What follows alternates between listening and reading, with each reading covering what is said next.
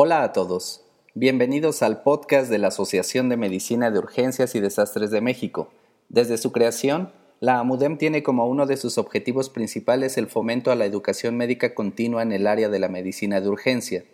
Por este motivo, iniciamos la emisión de estos podcasts en los cuales abordaremos los temas de particular interés para el personal prehospitalario, el personal de enfermería en los servicios de urgencias y, por supuesto, los médicos urgenciólogos que atienden pacientes con enfermedad aguda y grave. Desde que los servicios de urgencias fueron creados para brindar atención médica continua, se identificó que la solicitud múltiple de atención constituía un problema. Por esta razón, en prácticamente todos los países se ha adoptado el proceso de triage, ejercicio que permite categorizar la urgencia en la necesidad de atención e identificar aquellos pacientes que se benefician de alguna intervención médica inmediata. Para conocer un poco más sobre cómo se desarrolla este ejercicio en nuestro país, tuvimos la oportunidad de platicar con el doctor Noé Arellano Hernández. Él es médico especialista en urgencias médico-quirúrgicas con subespecialidad en medicina de reanimación. Es maestro en salud pública y presidente fundador del Colegio Médico de Urgencias del Estado de Guanajuato, así como presidente del Consejo Mexicano de Triage y autor del libro El Urgenciólogo. Doctor Arellano, le agradezco mucho el que pueda platicar con nosotros y le doy la más cordial bienvenida. Para comenzar, me gustaría preguntarle ¿Cómo se desarrolla actualmente el proceso de triage en México? Hola, muy buenas tardes. Eh, pues antes que nada, un agradecimiento a Mudem, un agradecimiento por eh, esta entrevista, por tomarme en cuenta. Un saludo a todo el auditorio y especialmente felicidades por esta iniciativa, por probar formas nuevas que tanto falta nos hacen en este país, no solo en medicina de urgencias. Eh, quiero decirte que ninguna comunicación es redundante. A veces damos por hecho que ya sabemos ciertas cosas y nuestro supuesto conocimiento solo se queda en experiencia personal. La publicación, la comparación, la competencia, pero sobre todo la suma de ideas es lo que nos lleva a la excelencia que no, no, se trata de hacer las cosas como se dice en urgencias bien a la primera, sino a través de un proceso de mejora continua, lo cual desde mi punto de vista es la única manera que tenemos de garantizar la calidad en medicina de urgencias que tanto buscamos y necesitamos. ¿Qué, ¿Cómo se desarrolla actualmente el proceso de triage en México? Hombre, pues lo primero que se me ocurre contestarte es con mucho entusiasmo. Sí, eso es lo primero que se me ocurre. Deberíamos decir tantas cosas cuando hablamos de triage, cosas como estructurado, sistematizado, justo, equitativo, etcétera, etcétera. Pero al momento solo puedo decirte con entusiasmo. Hoy en día en todos los sistemas prehospitalarios y también en todos los servicios de urgencias se habla de triage. Todo aquel que hace medicina de urgencias está obligado a hablar de triage. Los directivos, los planeadores de salud hablan de triage. Solo que hablar de triage en México es un poco como hablar de la vida, como hablar del amor, como hablar de los gustos. Cada uno tiene su propia visión y una concepción más o menos individualizada que definitivamente no abona al propósito principal que es comprender, controlar y estandarizar en su proceso, que es esencial e indispensable para garantizar la oportunidad eh, y la seguridad en los servicios de urgencias. Partiendo de ahí, pues no tenemos un punto de, partida importante. Tú sabes que el sistema de salud en México está fragmentado en sectores, eh, por lo tanto, hay tantas formas de ver el triage como instituciones. Ahí tienes que el IMSS, el ISTE, SEDENA, PEMEX, etcétera, los hospitales privados lo hacen de manera distinta y para ahondar más en el problema, incluso en una misma institución el proceso varía de un hospital a otro. Eh, en el número de recursos designados, en la preparación que tenga el encargado del triage, en la concepción de los directivos y de los operativos en el proceso. De ahí que evaluándose como un subproceso, eh, aquí podemos revisar conceptos como eh, lo que llamamos variabilidad interobservador y variabilidad intraobservador. Es decir, que el proceso no debería variar si lo hace la misma persona a las 10 de la mañana o a las 12 de la noche. Y tampoco debería variar si cambian a Juan por Pedro, por ejemplo, para realizar el mismo proceso. Pero ponte a pensar, si llegas el primer día como nuevo médico al servicio, o como residente, o como interno, o pasante de enfermería, o quien quieras imaginarte, y te dicen, hoy te toca triage, ¿cuál crees que va a ser el resultado del proceso ese día? 80% de los pacientes va a estar indefinido, es decir, tarde de amarillos, como llamamos en urgencias. Este paciente no está tan grave para ser rojo, pero tampoco está totalmente asintomático para ser verde. Entonces multiplica las formas de hacer triage por el número de instituciones en el país, por la forma de verlo en cada hospital, por la particularidad de cada uno eh, en cada turno y por último por la percepción individual de cada operador. Entonces, ¿cuántos tipos de triage tenemos? Solo hablando de triage eh, hospitalario, te diría que mm, eh, pues tantos como personas eh, haya. Eh, entonces, es importante hacer notar que la concepción de lo que es triage prehospitalario, triage hospitalario, triage en, situaciones de múltiples víctimas, triage en, desastres, son procesos ah, complementarios pero definitivamente diferentes. Es decir, no estamos hablando del, del mismo proceso de atención y creo que esto es importante entenderlo. Y bien, ¿por qué considera que no se ha podido estandarizar el proceso en México? ¿Por qué no se ha logrado la estandarización del proceso a nivel nacional? Bueno, no se ha logrado un poco por lo que te comentaba en la respuesta anterior. No existe un documento normativo que anime la estandarización de este proceso o mejor dicho, sí existe, pero no es tomado en cuenta como se debiera para aplicarlo en, todo, en los diferentes subsistemas de un, de un sector salud como el nuestro, fragmentado y diverso. Por, por supuesto que cuando una normativa y guía no se aplica, podemos siempre pensar que se debe a dos posibilidades. Uno, a que no se ajuste a la realidad o a las necesidades del usuario.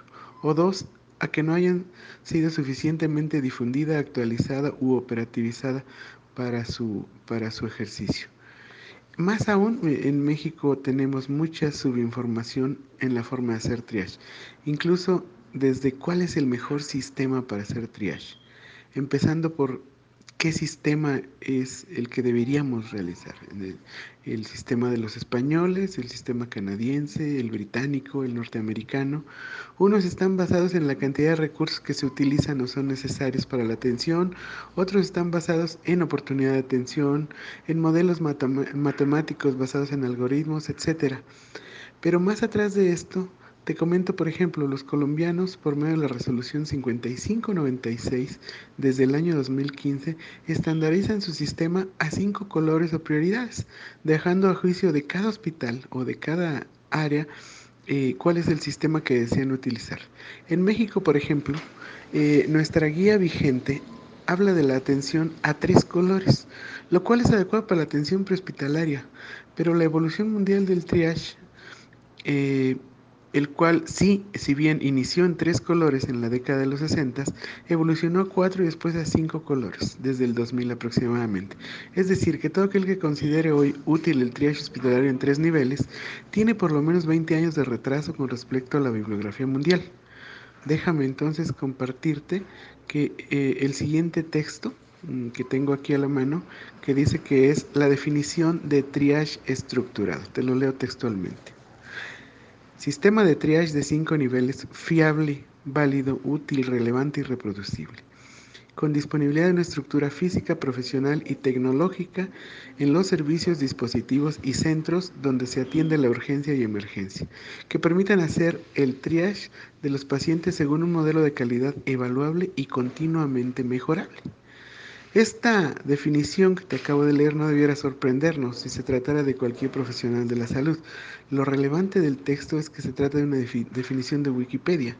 Y si esta fuente tiene una idea más clara de lo que se necesita en un servicio de urgencias, pues date la idea de cuál es la razón por la que no hemos podido poner de acuerdo para estructurar. Para cerrar esta pregunta, quiero hacer la siguiente reflexión. Recuerda que la concepción del ejercicio de la medicina moderna, eh, de la medicina del siglo XXI, tiene sus argumentos en la evidencia científica. Eh, acción, ¿qué, ¿Qué es esto? Acciones fundamentadas y razonadas que son al mismo tiempo comprobables y medibles, donde cabe muy poco la ocurrencia personal o la experiencia anecdótica. Y no con ello estoy diciendo que la experiencia no sea importante, sino por el contrario, la experiencia es la cereza del pastel después de tomar decisiones basadas en evidencia científica. De acuerdo. ¿Y cuáles considera usted que son las áreas de oportunidad para mejorar este proceso? Las áreas de oportunidad. Definitivamente hay bastantes áreas. Eh, podríamos empezar por hablar del mismo idioma, es decir, tener nomenclaturas comunes. Eh, que cuando algún tomador de decisiones o administrador en salud haga anuncios relacionados con el triage, tenga pleno conocimiento de causa de lo que está diciendo. Decir que la sobresaturación de los servicios de urgencia se va a resolver aplicando triage habla de la pobre concepción y conocimiento del concepto. Recordemos que como mencionaste al principio, el triage nace como una estrategia para intentar salvar más vidas. Es decir, al doctor Jean Larrey le interesaba de alguna manera salvar a más cantidad de soldados, pues se dio cuenta que los auxilios obedecían más al rango militar del herido que a la posibilidad de sobrevivencia. Eso de alguna manera podía tenerse como concepto de democratización, ¿no? Es decir, eh, eh, una atención que definitivamente es más inteligente para salvar más soldados. Y aunque no es el antecedente más antiguo de la aplicación de triage, pues ya Avicena, incluso Hipócrates lo habían de alguna manera mencionado, sí es la referencia más, más popular. Bueno, la aplicación de triage hospitalario ha quedado muy lejos de aquellos tiempos y eso hay que hacerlo saber a todos los miembros del equipo de salud. Hacer un procedimiento que pueda ser aplicable a todos los sistemas, que se base en un razonamiento, en reconocimiento de patrones, en una elaboración repetitiva de hipótesis, eh, representación mental y, ¿por qué no?, un poquito de intuición, pero no solo basado en la intuición. La vieja concepción de triage, y que aún sigue siendo válida para la atención prehospitalaria y de desastres, es que el triage debe ser hecho por la persona con más experiencia. Todos recordamos a un maestro que hacía diagnósticos visuales, así tales como pásate ese paciente que está ya sentado que tiene un hematoma subdural o pásate el de ahí enfrente que tiene una cetoacidosis. Eh, y, siempre te preguntabas, ¿este cómo carambas lo supo, no? Bueno, esa sería la persona ideal para hacer triage, pero definitivamente necesitaríamos a muchos de esos médicos en el triage, uno en cada hospital y uno en cada turno. A cambio de ello, podemos realizar un proceso confiable, estandarizado, basado en una guía nacional útil y aplicable a todos los sistemas, que sea fácil de entender y que podamos operativizar que, conozcamos eh, quiénes pueden aplicarle y cuáles son sus objetivos. Eh, si bien eh, hasta en este punto de la aplicación podemos variar, si es el médico o es la enfermera o es el técnico quien lo puede realizar. Bueno, si hacemos un proceso estandarizado y, bien estructurado, eso será lo de menos a final de cuentas, tratándose de un sistema confiable, reproducible y que el operador conozca este proceso que pueda ser autoevaluable y auditable para poder medir y corregir los resultados de este proceso. En el Consejo Mexicano de Triage trabajamos para estos fines intentando cambiar el paradigma de un sistema de triage basado en nuestra experiencia o intuición a un sistema que se base en gestión, validación, auditoría para el proceso más demandante de todos en los servicios hospitalarios. Para cerrar, te comparto la visión moderna de triage, desde luego no dicha por mí, sino por el Emergency Journal of Medicine en, 2010. Dice, el triage es un elemento esencial de los cuidados médicos de emergencias modernos, necesario para asignar relativamente escasos recursos a necesidades médicas ilimitadas. Recordemos que el principal propósito del triage hospitalario es asegurar que el paciente recibe el nivel y la cantidad de cuidados apropiados a, una necesidad clínica. A esto se le llama justicia clínica y tiene mucho que ver con la, famosa equidad.